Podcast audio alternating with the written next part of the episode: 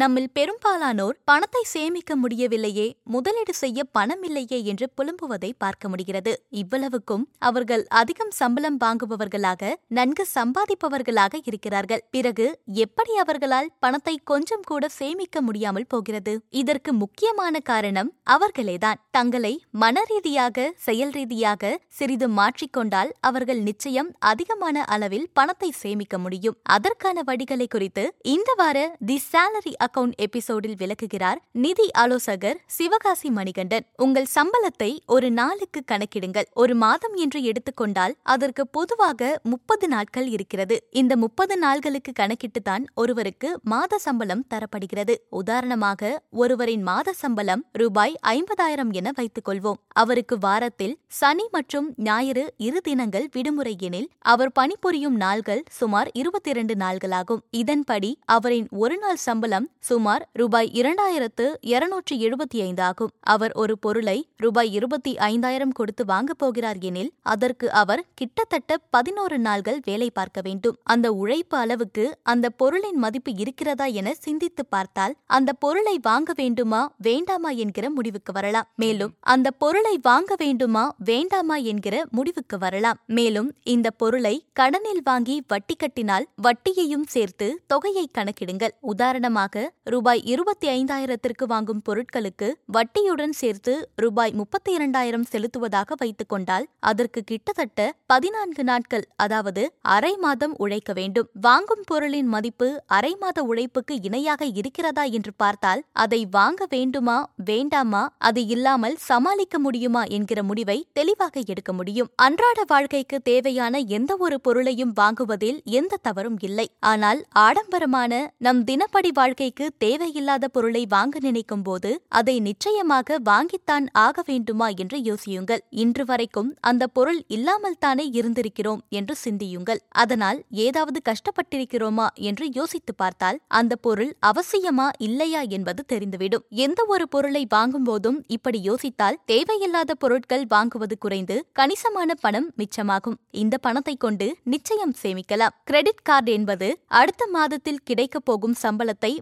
முன்கூட்டியே செலவு செய்ய உதவும் ஒரு கருவியாகும். கிரெடிட் கார்டை பொறுத்தவரை சுமார் நாற்பதிலிருந்து ஐம்பது நாட்களுக்கு வட்டியில்லா காலம் இருக்கும். அந்த காலத்தில் கிரெடிட் கார்டு மூலம் வாங்கிய பொருட்களுக்கான பணத்தை கட்டாவிட்டால் அதற்கு ஆண்டுக்கு முப்பத்தி ஐந்து சதவிகிதத்திலிருந்து நாற்பது சதவிகிதம் வரை வட்டி கட்ட வேண்டி வரும். மேலும் கிரெடிட் கார்டு இருந்தால் போதும். அவசரமான எந்த செலவு வந்தாலும் சமாளித்துக் கொள்ளலாம் என்கிற அசட்டு தைரியத்தை உருவாக்கிவிடும். இதனால் கிரெடிட் கார்டை பயன்படுத்தி தேவையில்லாத பொருட்களை கூட வாங்கி கடனாளியாகி விடுகிறோம். எனவே கூடிய வரையில் கிரெடிட் கார்டை பயன்படுத்துவதை தவிர்ப்பது நம்மிடம் அதிகமான பணம் புழங்க அற்புதமான வழியாகும். முதலில் சேமிப்பு அடுத்த செலவு. ஒருவர் அவரின் சம்பளத்தில் சுமார் பத்து சதவீதத்திலிருந்து முப்பது சதவிகிதம் தொகையை ஆரம்பத்திலேயே சேமிப்பு மற்றும் முதலீட்டுக்கென எடுத்துக்கொள்ள வேண்டும். உதாரணமாக தபால் அலுவலகம் அல்லது வங்கி தொடர் வைப்பு திட்டம் RD mutual fund. Mutual fund சீரான முதலீட்டு திட்டம் எஸ்ஐபி ஆகிய முதலீட்டுக்கு சம்பள கணக்கில் இருந்தே பணம் போவது போல ஏற்பாடு செய்து கொண்டால் இந்த சேமிப்பு போக மீதமுள்ள தொகைதான் செலவுக்கு இருக்கும். அப்போது சேமிக்க பணம் இல்லை என்கிற நிலை இருக்கவே இருக்காது.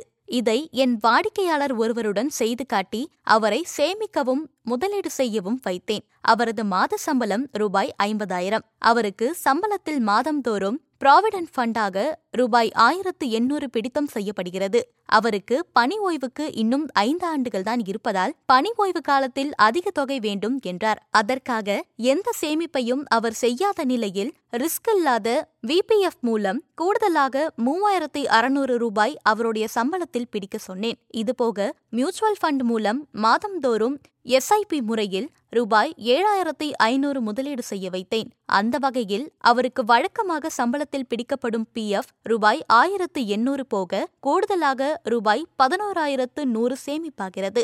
இப்படி முதலிலேயே சம்பள பணத்தை முதலீட்டு பக்கம் திருப்பிவிட்டதால் சேமிக்க பணம் இல்லை என அவர் இப்போது சொல்வதே இல்லை. சிறிய செலவுகளையும் கவனத்தில் கொள்ளுங்கள். சிறு துளி பெருவெள்ளம் என்பது போல் சிறிய செலவுகள் அதிகமாக தொடரும் பட்சத்தில் ஒருவர் அவசியமான செலவுக்கு பணம் இல்லாமல் பணச்சிக்கல் மற்றும் கடன் சிக்கலில் மாட்டிக்கொள்ள வாய்ப்பு இருக்கிறது. எனவே சிறிய செலவுகள் என்றாலும் அவை அவசியம்தானா என்பதை கவனியுங்கள். ஒரு நாளில் மூன்று நான்கு முறை டீ காஃபி குடிப்பது புகைப்பிடிப்பது சிறிய செலவுகளாக தெரியும். ஆனால் அந்த சிறிய செலவுகள் மாதக்கணக்கில் ஆண்டு கணக்கில் தொடரும் போது பெருந்தொகையாக இருக்கும். உதாரணமாக மேற்கண்ட செலவுக்கு ஒரு முறைக்கு முப்பத்தி ஐந்து ரூபாய் ஆகிறது எனில் இருபத்தி இரண்டு அலுவலக நாள்களுக்கு சுமார் எழுநூற்றி ஐம்பது ரூபாய் ஆகிறது என வைத்துக் கொள்வோம். இதுவே இருபத்தி ஐந்து ஆண்டுகளுக்கு ரூபாய் இரண்டு லட்சத்தி இருபத்தி ஐந்தாயிரம் ஆகும். ஆனால் பணவீக்கத்தின்படி இதைவிட அதிகமாகத்தான் ஆகும். இன்றைக்கு முப்பத்தி ஐந்து ரூபாய் என்பது அடுத்து வரும் ஆண்டுகளில் ரூபாய் நாற்பது ரூபாய் ஐம்பது என அதிகரித்துக் கொண்டேதான் வரும். சராசரியாக மாதம் ரூபாய் ஆயிரம் என வைத்துக்கொண்டு இந்த தொகையை ஆண்டுக்கு பன்னிரண்டு சதவிகிதம் வருமானம் கிடைக்கக்கூடிய பங்கு சந்தை சார்ந்த மியூச்சுவல் ஃபண்டில் முதலீடு செய்வதாக வைத்துக் கொள்வோம் இருபத்தி ஐந்து ஆண்டுகள் கழித்து அது ரூபாய் பத்தொன்பது லட்சமாக பெருகி இருக்கும். எனவே சிறிய தொகை என்று எதையும் அலட்சியப்படுத்தாதீர்கள். கேபிள் டிவி ஆன்லைன் சினிமா ஆகியவற்றிற்கான சந்தாவை ஆட்டோ ரெனிவலாக வைத்துக் கொள்ளாதீர்கள் தேவை இருந்தால் மட்டுமே சந்தா கட்டி பயன்படுத்துங்கள். பர்ச்சேஸ் பட்டியல் அவசியம். மேலும் மளிகை கடை ஷாப்பிங் ஆகியவற்றுக்கு தேவையான பொருட்களின் பட்டியலுடன் சென்றால் தேவையில்லாத பொருள்கள் வாங்குவது தவிர்க்கப்பட்டு சேமிப்புக்கு பணம் கிடைக்கும். இப்படி பட்டியல் போடுவது தேவையான பொருள்களை வாங்க மறந்துவிட்டு மீண்டும் கடைக்கு செல்வதையும் தவிர்க்க உதவும். வார இறுதி செலவுக்கு ஒரு நாள் விடுமுறை. வெளிநாடுகளில் செலவு செய்வதற்கென்று சில தினங்கள் ஸ்பெஷல் ஆஃபர்கள் அறிவிக்கப்படும். இதற்கு நேரெதிராக வாரத்தில் ஒரு நாள் தேவையில்லாத எந்த செலவையும் செய்வதில்லை என்கிற முடிவை நாம் எடுக்க வேண்டும். தியேட்டருக்கு சென்று சினிமா பார்ப்பது வெளியில் சென்று சாப்பிடுவதை மாதத்தில் ஒருமுறை குறைத்தாலே சுமார் ரூபாய் ஆயிரம் மிச்சமாகும். இந்த பணத்தை நீண்ட காலத்தில் முதலீடு செய்து வந்தால் அது பெரும் தொகையாக மாறி நிற்கும். தள்ளுபடி விற்பனைகளை சரியாக பயன்படுத்தவும். மேலும் உண்மையான தள்ளுபடி விற்பனைகளை சரியாக பயன்படுத்திக் கொண்டால் பணத்தை கணிசமாக மிச்சப்படுத்த முடியும். மளிகை பொருட்கள் தொடங்கி வாகனங்கள் வரைக்கும் இப்படி தள்ளுபடியை பயன்படுத்தி பணத்தை கணிசமாக சேமிக்க முடியும். அதே சமயம் தள்ளுபடிக்காக பொருள்களை வாங்கக்கூடாது. தேவையான பொருள்களை தள்ளுபடி கிடைக்கும் போது வாங்க வேண்டும். கடனில் வீட்டு உபயோகப் பொருட்கள் வேண்டாம். டிவி வாஷிங் மெஷின் ஃப்ரிட்ஜ் போன்ற பெரிய பொருள்களை எல்லாம் பணத்தை சேர்த்து வாங்கினால் வட்டிக்கு செல்லும் பணத்தை கணிசமாக மிச்சப்படுத்த முடியும். பணத்தை சேமித்து வாங்கும்போது அந்த பொருளை பத்திரமாக பயன்படுத்தும் எண்ணம் மிக அதிகமாக இருக்கும். முப்பது நாள்கள் தாமத விதிமுறை. எந்த பொருளை வாங்க வேண்டும் என நினைத்தாலும் அதை உடனே வாங்கிவிடாதீர்கள். முப்பது நாள்களுக்கு தாமதப்படுத்துங்கள்.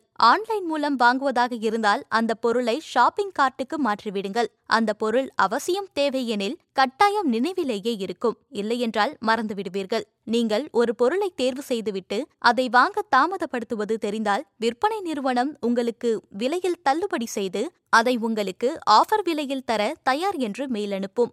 அப்போது அவசியம் என்றால் வாங்கிக் கொள்ளலாம். உங்களால் ஒரு மாதம் காத்திருக்க முடியாது எனில் ஒரு வாரம் காத்திருங்கள். பல நேரங்களில் அப்படி ஒரு பொருளை வாங்க நினைத்ததையே மறந்துவிடுவீர்கள். நாம் அடிக்கடி சொல்வது போல பட்ஜெட் போட்டு சம்பளத்தில் ஐம்பது சதவிகிதம் அவசிய செலவுகள் இருபது சதவிகிதம் ஆசைக்கான செலவுகள் முப்பது சதவீதம் சேமிப்பு என செலவு செய்யுங்கள். மேலும் குடும்ப செலவுகளைப் போல் மூன்றிலிருந்து ஆறு மாத தொகையை அவசர கால நிதியாக சேர்த்து வையுங்கள். ஆயுள் காப்பீடு ஆண்டு வருமானத்தைப் போல் பதினைந்து மடங்கு. மருத்துவ காப்பீடு ரூபாய் ஐந்து லட்சத்திலிருந்து பத்து லட்சம் என எடுத்துக்கொண்டால் செலவுகளுக்கு கடன் வாங்க வேண்டியது வராது. இப்படி செய்தால் பணம் கணிசமாக மிச்சமாகும். அதை சேமிக்கலாம் முதலீடும் செய்யலாம். பணத்தை மிச்சப்படுத்தும் வழிகளை சொல்லிவிட்டோம். இனி சேமிக்க பணம் இல்லை என்று சொல்ல மாட்டீர்கள் இல்லையா? இது மாதிரியான பயனுள்ள எபிசோட்களை மிஸ் பண்ணாம கேட்க மறக்காம ஹலோ விகடனை சப்ஸ்கிரைப் பண்ணிடுங்க.